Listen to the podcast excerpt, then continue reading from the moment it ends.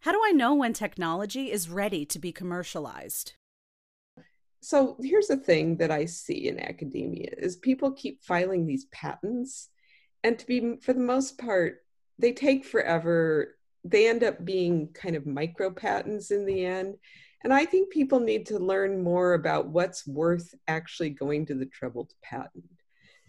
Because what what the learning experience for me with the bionic leaf was there was no waiting the patent issued. So so that shows it was really novel right? We actually invented something and this is opposed to a lot of these patents that just drag on forever. So maybe it's good to assess give yourself a reality check when you're thinking oh i should patent this